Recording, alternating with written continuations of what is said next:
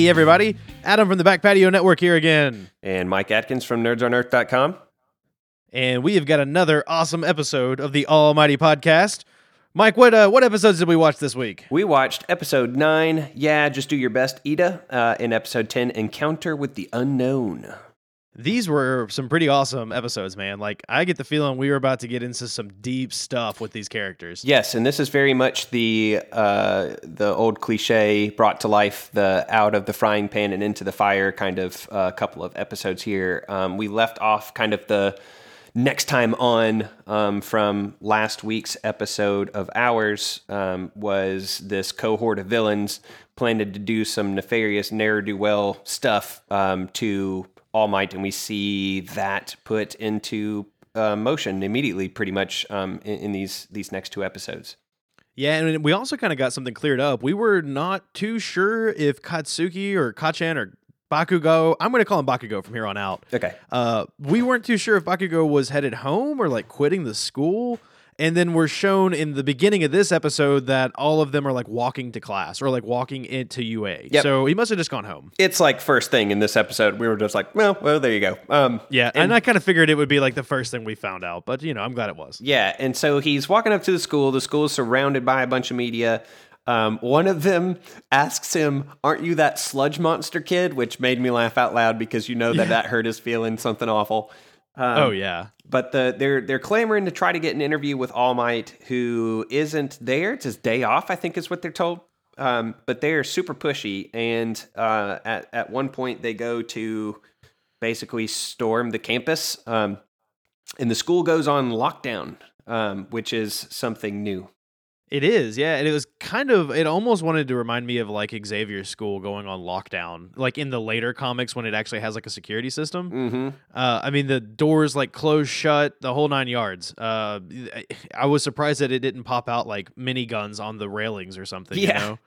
So I have paired the lockdown protocols for the campus with the villainous epilogue that we had last week, and I have a feeling that we'll be seeing them again, or that they will be among the obstacles that the villains will have to overcome to get to All Might. But I also wondered how stupid you have to be to rush a school full of people getting trained as heroes by heroes. You either have to be incredibly stupid or incredibly strong. Um, we we see this kind of play out a little bit more um, covertly um, than I anticipated as the as the episodes uh, move along. But there's also this kind of throwaway shot um, on the on the outside of the school while this talk about lockdown is going on, where there's this dude with gray hair who, because you only see his back, you know that he's a bad guy. That's just like Yeah. Bad guy framing 101. So I have written in my notes, who is this gray haired quote unquote everyone? And I don't remember why I called him everyone. I think that there was some line about keeping everyone out, possibly. So anyway, they, we, we are exposed to the lockdown protocols. Then we kind of catch back up with all of our favorite people.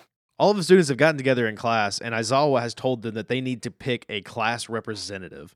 And he doesn't care how they do it, but it has to be done by the time his nap's over. Yeah. It- like Aizawa is becoming one of my favorite teachers because he's so like just do whatever. I don't really care. You know, like I'll teach you what you need to know, but just stay out of my way kind of deal, you know? So he bundles up in his caterpillar outfit and like hangs out in the corner. which is awesome. Um, he just kind of curls up and it's just like, whatever, just wake me up when it's over, I guess. Uh, it's obviously a convention of the school that he cares nothing about. Right.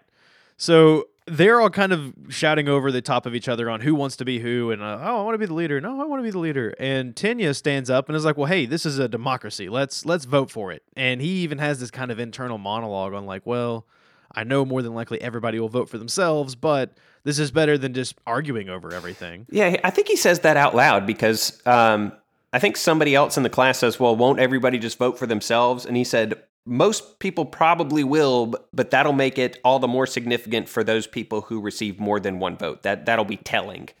Yeah. Um, so they they hold this vote very quickly, and with with a total of three votes, um, Deku Deku wins. Deku wins the office of class representative. I think is what they And- were calling it.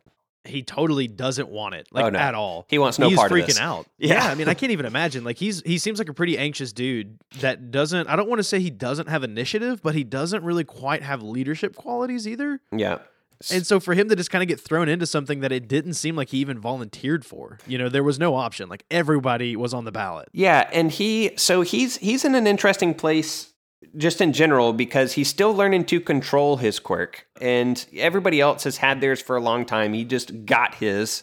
Um, it kind of makes me think of the X Men a little bit, where they kind of come to school to learn how best to control their their uh, mutations. That's what Professor Xavier tended to offer them. So he's way behind the ball on this relative to everybody else, but UA is built around the assumption that you've already got it under control because you've lived with Yeah. it for so long. Um, so he he kind of weighs all of that too in t- not taking himself uh, into consideration for this office. But this is what's kind of interesting is he wins with three votes. You know that the likelihood that he voted for himself is non-existent. Yeah, I assume that he would have voted for. I, honestly, I, it would have surprised me if he hadn't voted for Katsuki, but he didn't because Katsuki only had one vote and it was himself. Yep. I, I thought I could see him voting for Katsuki because of the reverence that he tends to have for him. Uh, I could see him voting for Tenya. But Tenya didn't have any votes at all, so he must not have voted for Tenya. Yeah. Yeah, that's a good point. So uh, I paused the episode and tried to sort out who the three votes were. So not Deku. I put Ochako locked down. And Tenya also, I was like, I'm 100% confident Tenya didn't vote for himself. He voted for Deku. Yeah, But I could, and I, I was proven right on both of those. But I have no idea who the third vote was. You have any theories on who cast that third vote for Deku? I'm really not sure. The only thing I can think of, I don't know the guy's name yet, but he has popped up once or twice in this episode and the next one. Uh, it's the guy that has the red hair and his arms kind of harden and kind of turn into like weapons. Yeah. I think he did because he was really impressed by Midoriya during the fight between Katsuki and him. Like whenever they were doing the villains versus the heroes, he seemed to be really impressed by Midoriya. Okay. So for some reason, I kind of assumed him, but I have no real proof other than that. Okay. Well, it's a working theory anyway. It's better than I had because I was like, I have no idea. And like like you're proving here, even if I had an idea, I wouldn't know what to call them because we're terrible with names. That's Um. Some of them we still don't know. I'm pretty sure that like probably 60% of the cast we've never heard their names before. Or they've been uttered like once. And of course, you've switched from the Japanese to the English version now. Yes. And so you, you've heard a whole slew of names that I probably haven't heard, whereas I've heard four or five that they don't even use because they referred to, I guess, as their last name, but also their hero name. And then, uh, depending on who it is, they may have nicknames for them. So there's a lot of names to keep up with in this one. Yeah, so the I think it's a cultural naming convention of Japan to kind of use Right. a last name. Like a lot of people in my life call me Atkins. I'm not Japanese, so it's weird here, but I think over there that's just what they just just what they do. Um, so yeah, everybody seems to have a half dozen names, but they all have you know their first name, their last name, uh, whatever they might uh, call themselves as a hero, plus uh, certain nicknames like uh, Kachan and, and Deku. You know, so they, there's a, Yeah. a long list, um, and probably to the disservice of people who are trying to get into the show by listening to us, we have not helped them figure that stuff out because we just keep Yeah. we're we're like Katsuki and Bakugo and Kachan and like we refer we use these names super interchangeably. we probably Yeah, should we come really up with a naming convention of our own.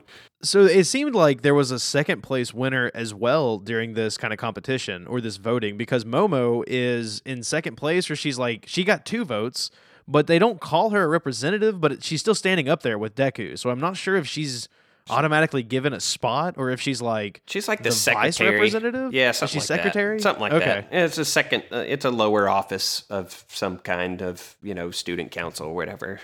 Gotcha. Well, so they all go to lunch, and we kind of find out a little bit more about Tenya here, which is kind of neat. His family is a long line of superheroes, like really famous superheroes. Yeah, he says at one point that one of his older brothers has 65 sidekicks, and that just seems untenable. I, I don't know how that works.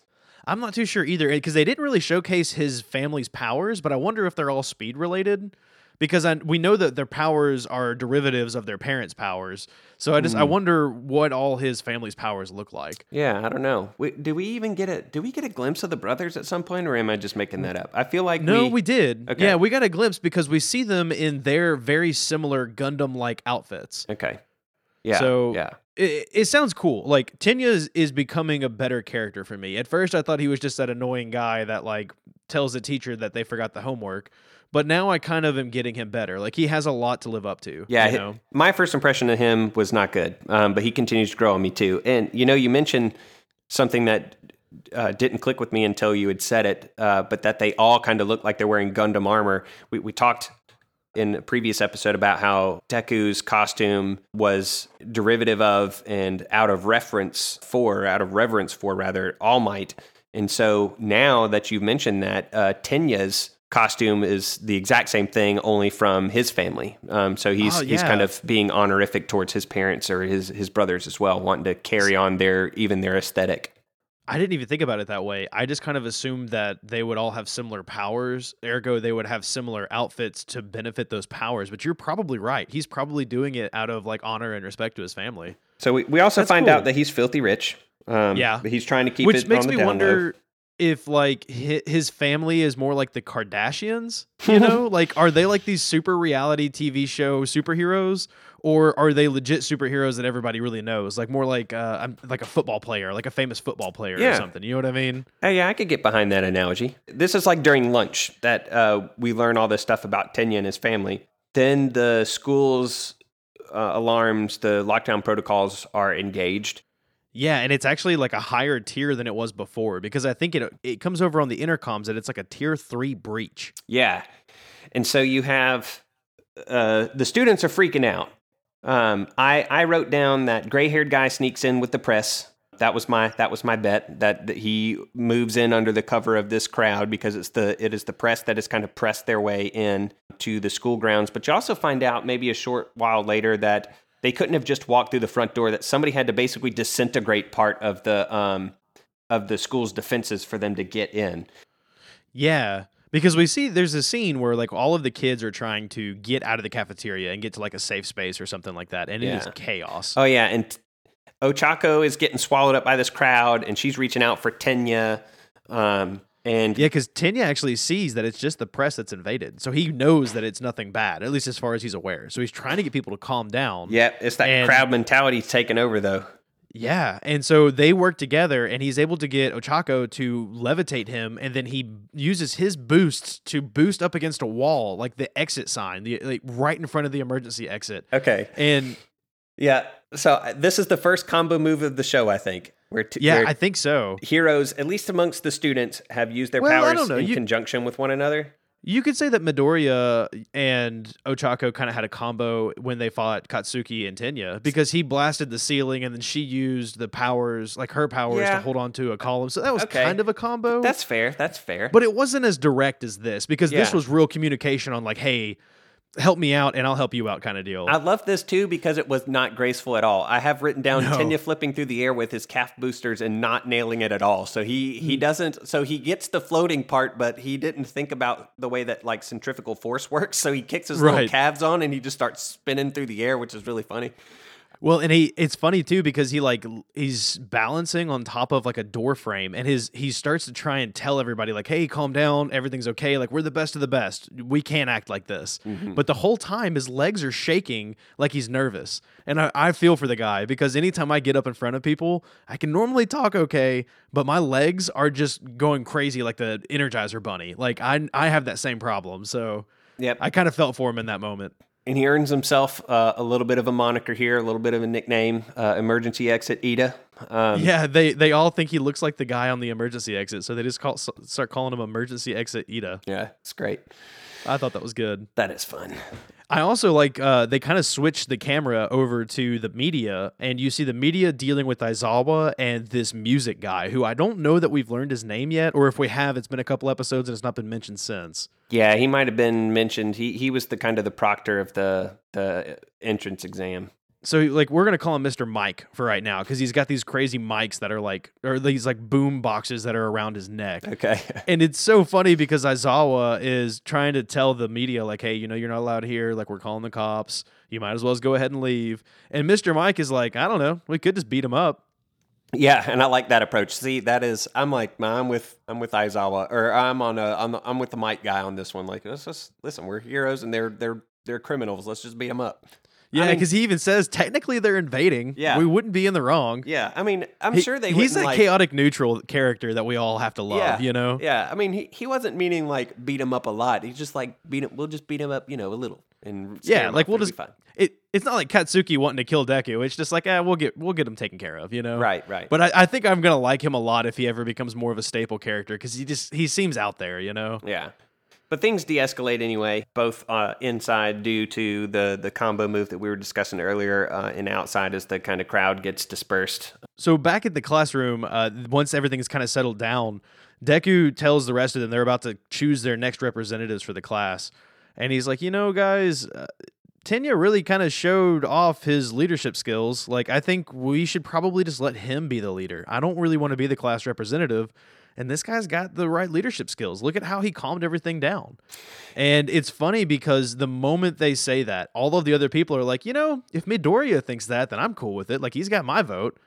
Yeah, and it doesn't feel like Midoriya is just trying to escape an office that he doesn't feel like he deserves. Um, No, like he's being really genuine. Yeah, I mean he is he is awarding it to somebody who rightfully deserves um, and could serve well in that capacity.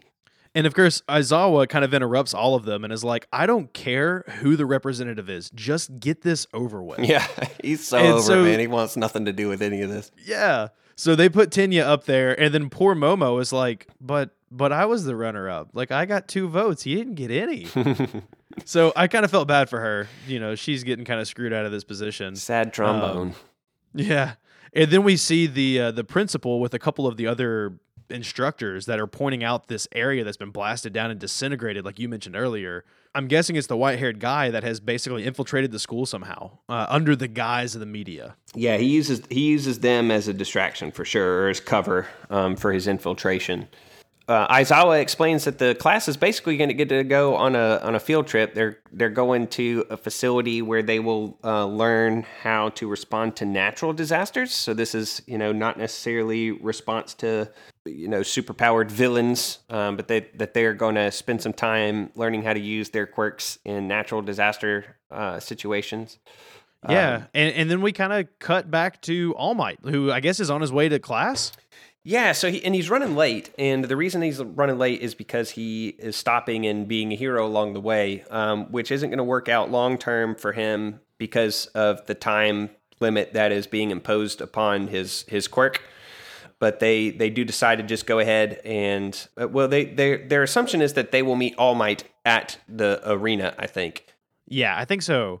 But like on his way there, he stops like a hit and run and he stops someone's purse getting stolen. Like he's doing, I don't want to say petty crime, but at the same time, it's not like he's really fighting giant villains or anything either. Right. He also has this really interesting snippet of conversation where he is talking about how, you know, we know that he passed on his quirk or at least a mote of it to Deku, but he also makes it sound like it, it could possibly be forcibly taken.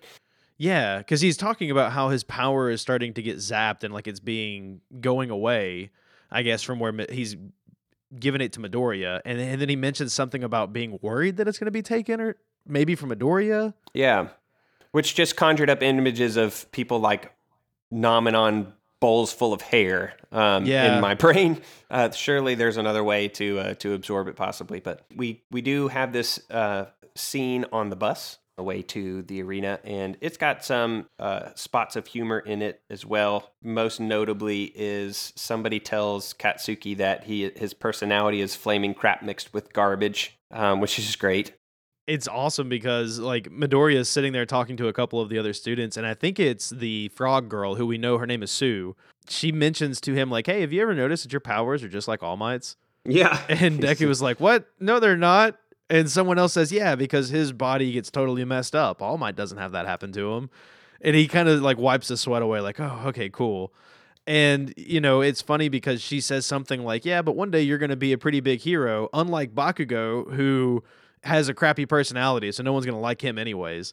And then it kind of spurns this like bit where the whole class is just picking on him, and I never expected that to happen. Yeah, especially you don't want to pick on the guy with a short fuse. Just like in general, that's not good life advice. No. Um, it especially in like a moving confined space. Like it's Right. it's just not well thought out, but it certainly is what they all do. Well, and there's a part of me that thinks they do it because he reacts. Like it's they're having fun with him. You know what I mean? they're Like they're egging him poking at him because he's gonna freak out, and it's funny. Yeah, they also talk a little bit on the bus. Uh, there's a lot of talk about flash and popularity amongst those who are looking to become heroes, and this emphasizes Deku some um, who isn't in it for any of that. Um, he's he's in it to be, uh, you know, a hero in, his estimation and definition of what that what that means and entails. So you got a little bit of uh, literary emphasis on humility just in the scene unfolding on the bus, as the rest of them are talking about flashy quirks versus, uh, you know, subdued or or more suppressed quirks and being popular as opposed to unknown. None of those things really matter to Deku at all. He doesn't love his quirk because it's flashy and big.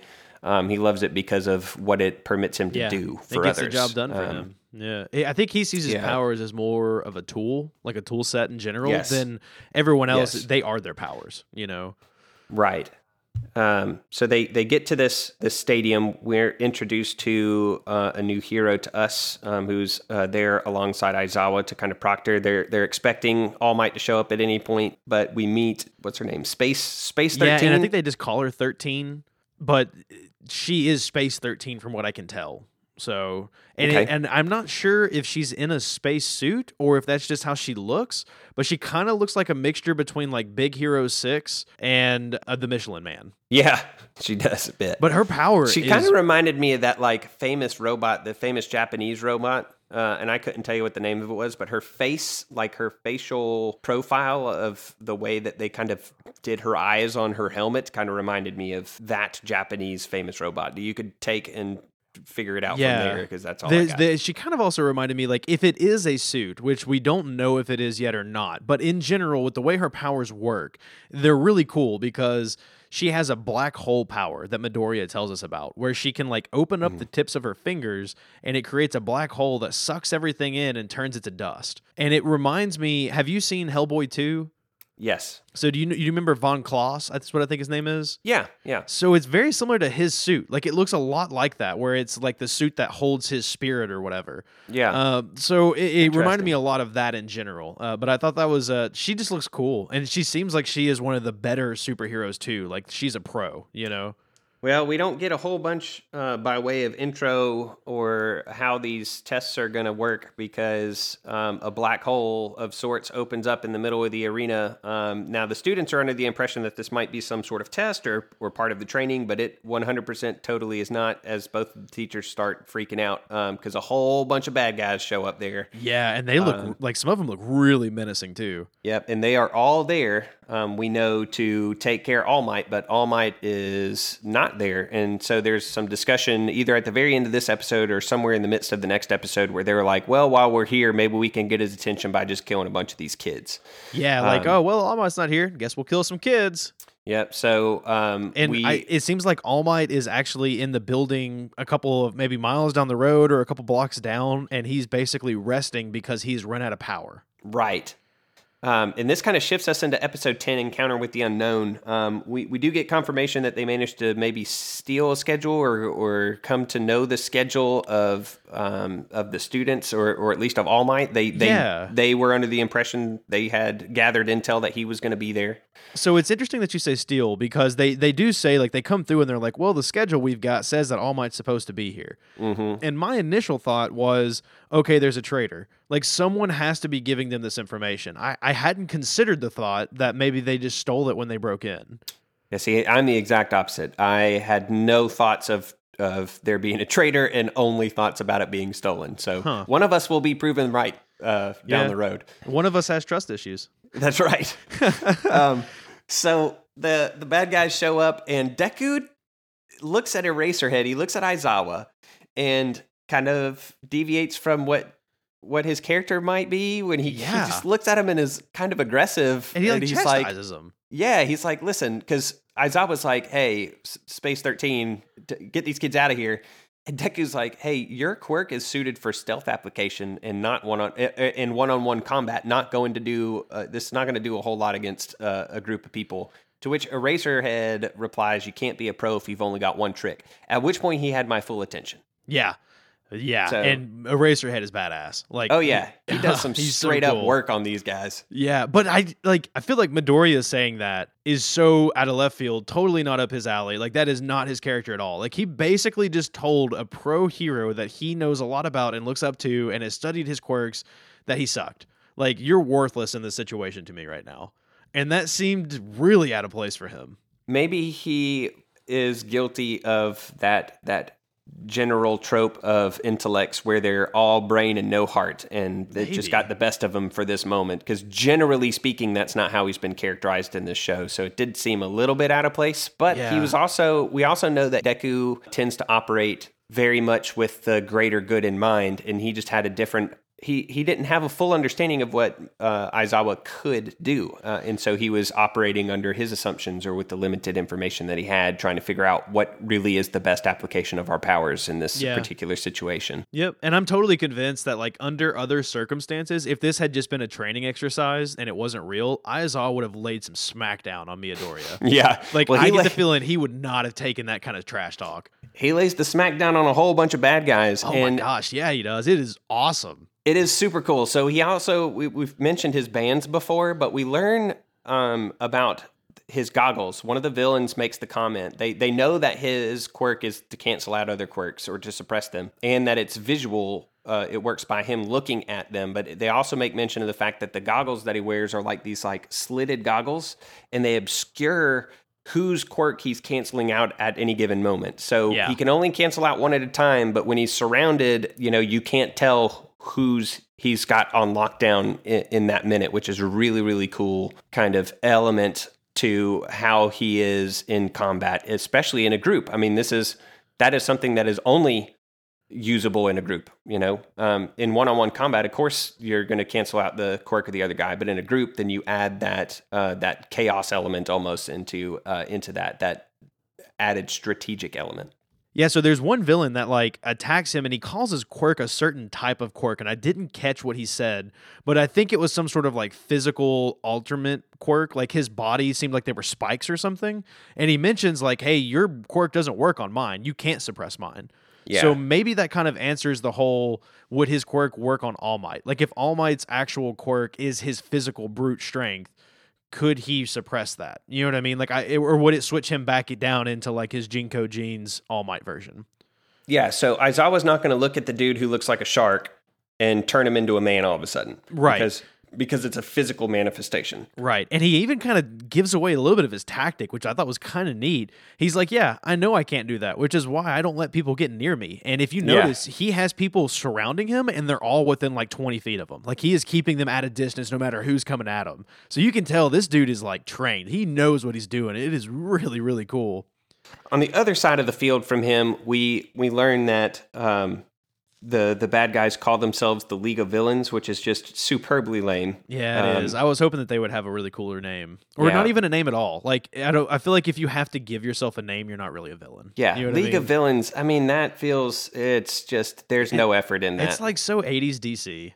yeah, But he does say something that I really liked because he's talking to one of the other villains and they're watching Eraserhead just wreck face with everybody, like all of the pawns basically.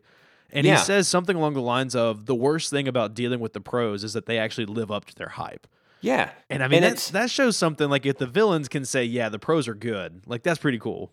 And it's always the villains who hang out in the background or on the sidelines that you have to worry about, right? It's I mean, you see this all the time. It's like, oh, there's this big bald uh, Saiyan named Nappa, but then there's that really scrawny guy, you know, named Vegeta. I'm just, you know, what's his deal? He's the he's the big bad. Like Right. that's that's how it always works. It, it reminded me a lot of, uh, and I know that we'll probably get flack for even mentioning that this movie exists. But in the third X Men movie, whenever they are going and finally getting like the the treatment for the the mutant gene, and uh, Magneto just tells them like, "Let the pawns go first. You know, Yeah. it's Yeah. very reminiscent of that scene. Definitely. So one of the big big bads who's hanging out in the background blocks point of of egress for the students who are trying to get out of there, and he starts scattering them. He's like a black hole himself. Um, I think he's how they got into the facility in the first place somehow. I think so too, because his powers like he has a warping quirk, so he can warp people around different places. So he spits these people all over um, the arena to try to uh, split them up some. And Tsu and Deku and the guy who's who's we've been calling him Fruit of the Loom. We find out they at least say his name is uh, Moneta or Moneta Mineta, uh, I in think. this episode. So they end up in the like shipwreck scenario portion of the arena. And it's great because Deku gets attacked by this shark guy who obviously has a bad shtick because he's all shark but still has lungs. He doesn't have um, gills, so he has to use scuba gear, which means that he bites through probably a hose a week um, Oh, trying to be a bad guy. Like he probably is a bad guy because he's stealing money to buy through hoses. Yeah, that's right. That's ex- that's exactly it. Like I wonder if heroes have insurance. Uh, I don't know. Well, the bad guys wouldn't need it. They just do Well, like that's you said. Yeah, that's true. Uh, that's true. So Tsu ends up over there, and you know she because she's the froggy girl uh, is an excellent swimmer. So she ends up getting Deku and Mineta, uh, Mon- Mineta up on the boat, and they do some they do some some thinking, some strategizing. But before they get there, Mineta looks at her and says, "For a frog, you've got pretty big boobs, Tsu. Perfect floaties." And he's like, he's just perving it up. Perv's got a perv. That's just just, just what he does. I wonder if his quirk is just per- being a perv. Uh, it's got to be it's got to be part of it at least. Yeah. So we also see kind of a little glimpses of some of the other groups, and there's one glimpse that particularly intrigued me and made me break a rule with regards to this this podcast. Um, Okay. So I'm going to come clean about it. There's a, there's a very quick scene where Momo is standing in one of the groups, and she pulls a bow staff out of her wrist, like it it comes from her arm.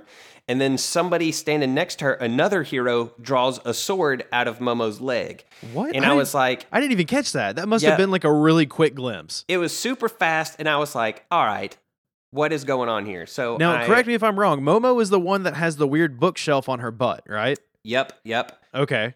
so i i got online i had to know so her quirk is called creation and it says momo's quirk gives her the ability to create any non-living material from her exposed skin through the Ah. molecular manipulation of her fat cells which means this makes sense of her costume as well Yeah.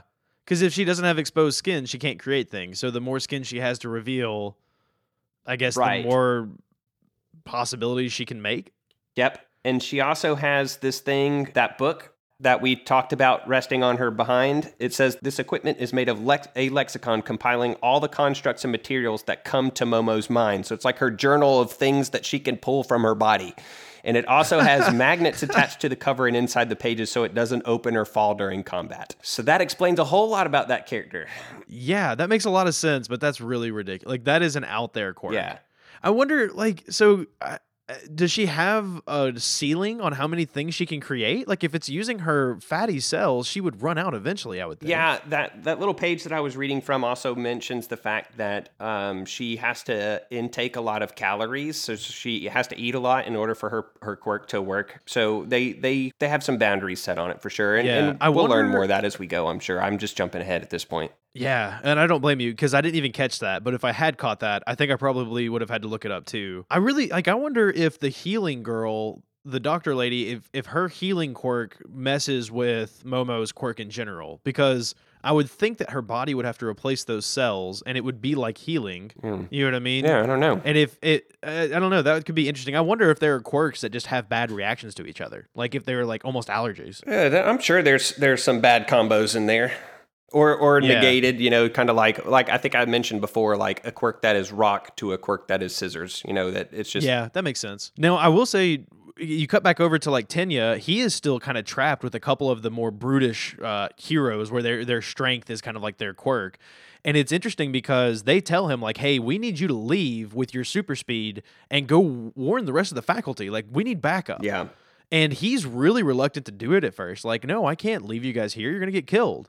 And they tell him, like, use your power to help others. You're kind of not really going to be able to do much here. Like, your powers are better served over there. Right.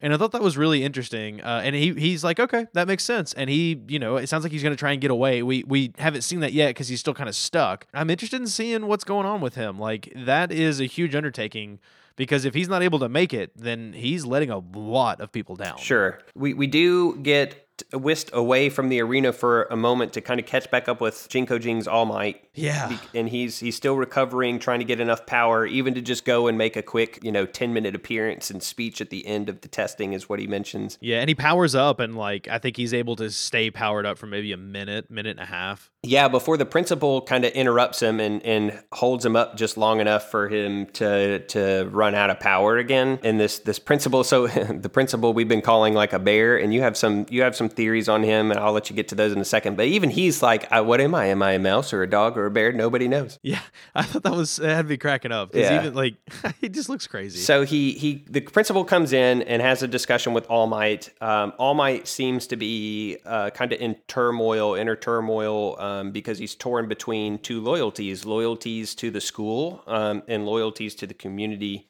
Which is why you know he seemed to be prioritizing being a hero or serving the community over uh, the obligations and responsibilities that he has at the school. Uh, the principal straight up tells him to prioritize students over hero work for now, um, particularly because he's not the only hero. So that makes some sense. Yeah, he kind of tells him, like you need to have a little bit more respect for these kids. Like they're here to learn from you, and you're here to teach them. Like you're you need to leave that other life behind, kind of. And then he brews some tea, and even All Might is like, "Oh man, I'm gonna get stuck." Yep, he knows he's in for a haul. So this is where I want to invite you to enlighten me, Adam, because you have you have some thoughts about the principle that I'm not sure that I share. I want to give you an opportunity to kind of present your case to me over your your concerns about uh, Principal Teddy Ruxpin here. So what you got? Okay, so first of all, the principal's name is Nezu, and he doesn't know if he's a mouse or a bear or like any of that stuff, which I think is kind of weird. So I wonder, was he born a bear or did he get his quirk and turn into this weird creature? But on top of that, he is the principal of the like top dog school when it comes to heroes. Like he has trained people like All Might, I'm assuming, right? Like he was probably a professor when All Might was there. Now he's the principal. So to be in that kind of position of power, you have to have a lot of power in general. And I, Okay. I get the feeling that either one of two things is happening. Either he is incredibly powerful and he's kind of running things behind the scenes. Maybe he's in this position so that way he can kind of have leverage and do what he wants when he wants, or he's like he's a villain in the background and he has his own plans and he's just there so that way he can kind of make the gears turn in the motions he wants, right? Or he's completely worthless and his quirk is really stupid. Like it's one of the two for me. There's no way that he's just your average run of the mill pro hero. Like either he is just really really crazy evil and he is scheming everything or he's just really innocent and has kind of a worthless quirk and they just kind of put him in that position because, you know, why not? Like he's cute. Okay, uh, that's really my only like I have no real proof other than the fact that he has this really crazy scar over one of his eyes. And I feel like Scars that's kind equal of bad villainous. guys. Yeah. that's what you're suggesting right now. it is. Uh, but yeah, so I don't know. I don't have any kind of proof. I know it's totally ridiculous, but I think we've established that I have trust issues. Uh, I mean, I'm Okay. convinced that there's a traitor, and we've been given no indication that there is one. I just, I don't know. I, I feel like maybe I'm thinking too hard about it. You know, like uh, traditional anime tropes, maybe like a good guy's actually a villain. All right, can I'm gonna I want to give you a counterpoint. Okay. just for fun. All right, so at the end of this little scene with these two, with All Might and Nezu, he mentions having read a book called Combat Pedagogy as Viewed Through the Lens of Ethical Quirk Use, which is, first of all, 100% a book that I want to read. oh yeah, it sounds Um, totally up your alley. But what if he, regardless of his quirk, maybe the quirk is just confusing people over uh, his his uh, phenotype. Is he a mouse? Is he a dog? Is he a bear? We don't know. That's his quirk. Um, what if, just for the sake of argument, as a counterpoint, he's just really good uh, at teaching philosophy and administration, and he's doing the job that nobody else wants to do because he can't teach anything else because he doesn't have a, a you know something to lend in the quirk de, you know quirk development and control department but he's like but i can crunch numbers and run a school and that doesn't even have to be a quirk he maybe he's just really good at that naturally Who Or knows? or Adkins, let me pose this. It's a really good cover up. okay I don't like I said, I really have no proof. I just have this gut feeling that he shouldn't be trusted. okay we i'm i'm want so bad for to know the answer to this question I already um but i'm i'm gonna leave it be i'm just gonna let it develop I think I guess for me, he just seems he seems really ignorant to be in the position that he's in. Does that make sense? And Yeah. so it makes me immediately not trust him. Kind of So like you kind of like the whole thing where the villains have broken into the school. They like he is very well aware of the fact that villains have disintegrated one of the walls, one of the barriers to the school, and they're kind of not doing anything about it. Like he knows that there are people that are broken in, and yet here he is drinking tea with All Might while all of his students are getting wrecked in the facility next door. okay. like maybe he's just distracting All Might. I don't know. Oh, okay. But it's possible. All right. It's it's in the realm of possibilities. Maybe for me at least. All right, I, I got you. All right. So we we get back to the arena. You know, bear theories aside, and the, we, we get our our three heroes together: Mineta and Deku and Tsu, and they're all trying to strategize how they're going to take on. There's like a dozen or more water based villains uh, in front of them. So they start kind of going over each of their powers, and Tsu has an, I mean, some of hers are like, obviously, I'm like, I can do everything a frog can. I can jump, I can swim, I got a long tongue. But then she adds to the list that she can vomit up her own stomach and clean it out, yeah. which I guess is a thing frogs do that I am totally unaware of. Yeah, that's something that I think it's like pretty common in uh, like tropical tree frogs. I think like if they eat something that's poisonous, that's how they keep from dying. She also mentions that she can secrete a mucus that's very lightly acidic, and she just kind of dismisses it. She's just like, ah, but it only burns a little bit. But for some reason, this gets Fruit of the Loom. This gets Mineta all hot and bothered. Yeah. And I'm trying not to kink shame here, but I'm also trying to figure out why, of all those things, he would react in that way to the mucus part and not to, I don't know, the tongue part if he was really like super kinky, right? Yeah, Um, yeah, because he so- says something like, "Oh, you secrete mucus, huh?" Like Yeah. it's weird. Like he's he is such a strange character, and I almost kind of think that they put him in there as like a bit of a comedic relief, and he just kind of comes off as a perv. You know what I mean? Okay, yeah. So two things on that. Number one, we get into his quirk a little bit here, uh, and it's just he can pull sticky balls off of his head. Yeah. And there's And- a joke here about how, of course, the perv of the show has a ball themed quirk, but I, I'm it's just not coming to me, and I'm just going to leave it alone. Yeah.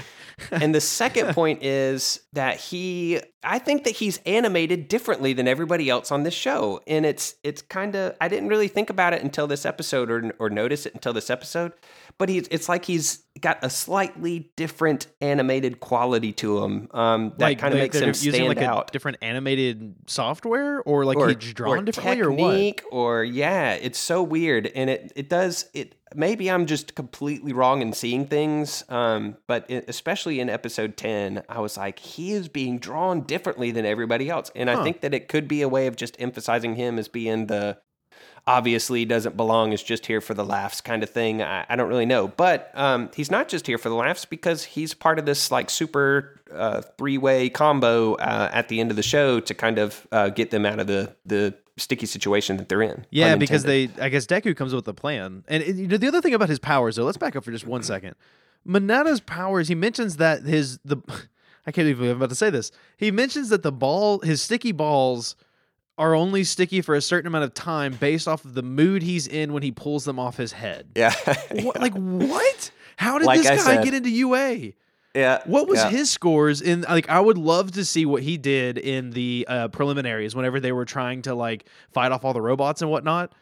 Like, Yeah. what was his score like? How did how in the world did him and uh, Naval Beam get in? Like I'm just so confused on that. Uh, but don't know. regardless, Deku comes up with an awesome plan, and it's funny because they've kind of confirmed that they're here to kill All Might, and they have a way to kill him, and that's kind of something that the other students aren't really thinking about because they don't know about the unfortunate events that have happened to All Might. So Deku is the only one that's going, yeah, they probably could, you know? Yeah. Uh, so that freaks out Mineta though because he's like, well, if they can kill All Might, they can definitely kill me, you know?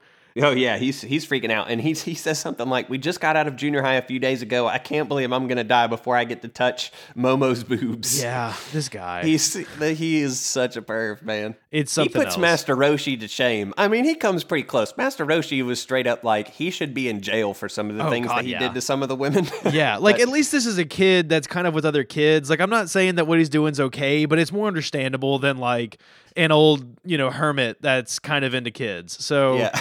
you know, oh, it's so bad. It is. So they do this cool combo thing where uh, Deku jumps up and he uses the um, the one for all power to displace a bunch of water, which creates a vortex uh, into which um, Mineta throws a bunch of his sticky balls so that all the villains clump together, and Tsu uses her jumpy ability and tongue to um, whisk Deku out of the sky and over towards a patch of land. It's super cool, and even the sticky balls get put into play in a way that makes total sense as all the villains become like.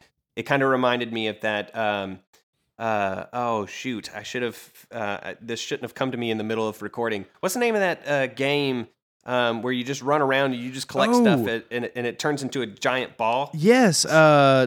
Oh my gosh, I know it because they came out with the second version of it called "I Love." Insert name of video game. Oh man, I can't believe I'm blanking on this. Oh, um, but gonna- it, it- it was kind of like quick. that. It was kind of like that, where um, it it uh, all the villains just kind of clumped together because of the because of Katamari Damacy.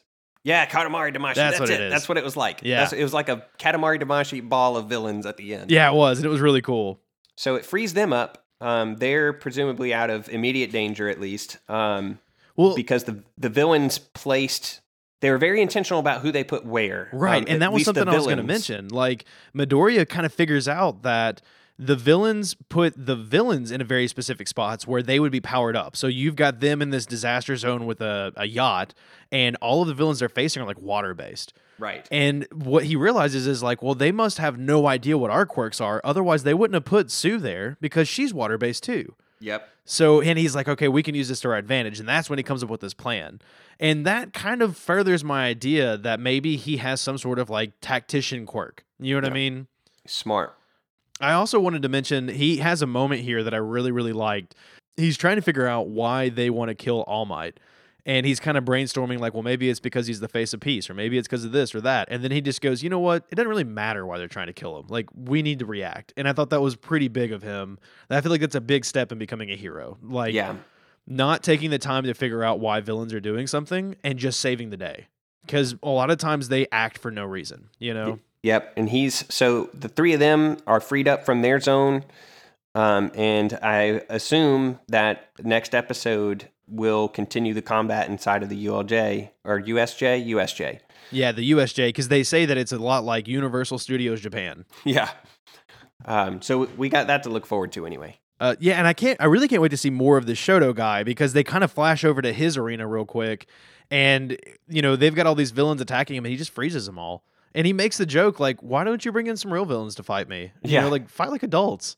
This is too easy." And I, I don't know, he just seems, he seems like he's next level hero. Like he's almost a hero pro already. You know what I mean? Yeah. So I'm really interested in seeing how he fights off some of these people.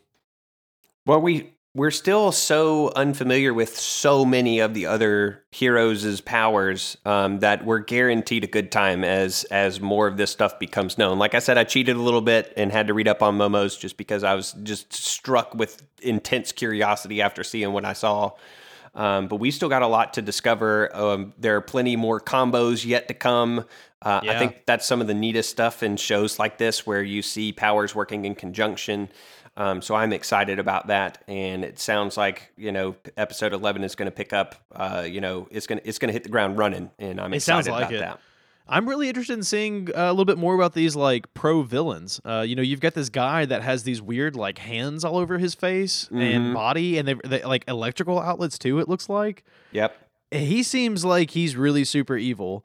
Uh, and then you've got this kind of like mongoloid crow looking guy, and they seem to be standing off to the distance, kind of like the Nappa Vegeta combo watching. So I'm really interested in seeing where they start kicking in because I get the feeling that they're like super bad. Yeah. Only problem with your assumption that they're super bad is that none of them have scars, at least none that are visible. So I mean, you're well, you know, that's true. your your theory is defeated right off the bat. Uh, That's so fair. they're they're guaranteed to be just straight up good guys. This this is all just a misunderstanding, I'm sure. It is. Yeah, I'm sure it is. It's probably just like a, a training sequence, and and they're they're tricking the students. That's what I'm convinced of. yeah.